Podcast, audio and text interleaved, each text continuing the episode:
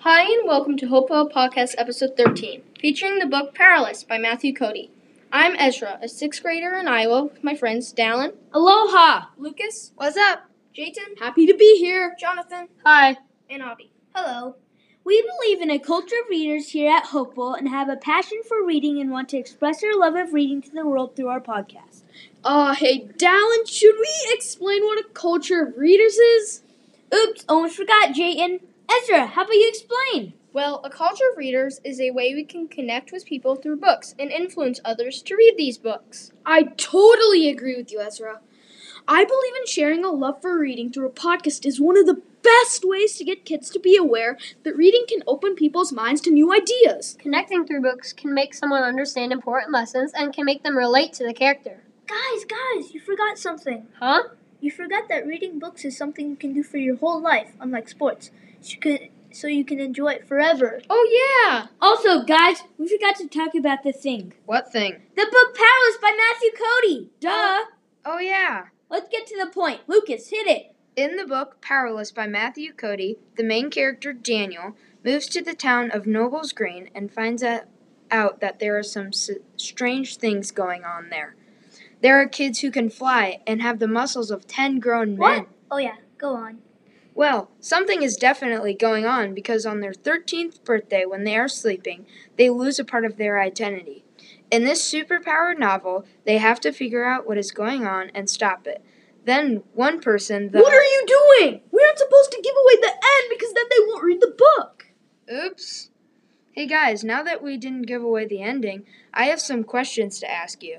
Do you believe Matthew Cody is an author all students should read? Yes, because he has a very interesting and creative imagination. I agree. He also adds a bit of his childhood in his books, which makes it way more intriguing to all age groups. His books are easy to understand and are not super heavy books that are really depressing. I agree, Jaden. You have a point there because kids would not like to read really deep, deep books because they m- might not be mature enough for them. Oh, I almost forgot.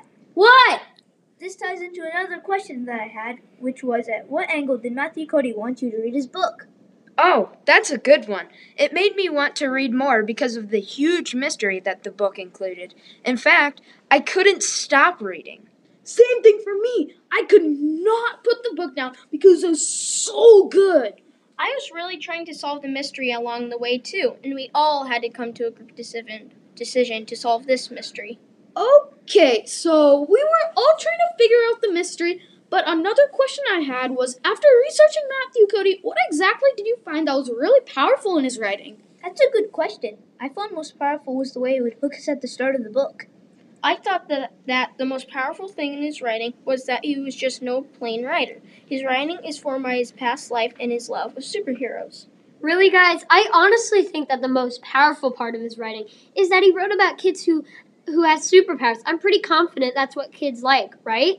Um, sure. Okay, Jonathan, I don't know if that's an answer, but whatever. Another question I have is what features and messages of Matthew Cody's books have you found inspiring? What I found inspiring was that he related the book to kids our age that have some of the same problems we have now.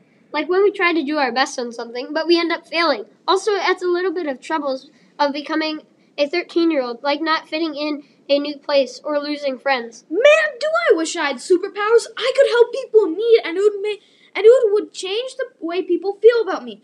But back to the point. This book inspired me mostly because it wanted me to read his other books such as the sequel Super and the trilogy Villainous because of the powerful messages he includes. You know, I do like books that include powerful messages. Hey guys, another question I have is after researching Matthew Cody, what did you find that was powerful in his writing? One thing I found powerful in his writing is his college career gave him a boost in writing because he can put more emotions and feelings since he took theater and drama in college. Well, I think that the ending of the book makes you want to read his next book. Also, he puts a twist in it to do so.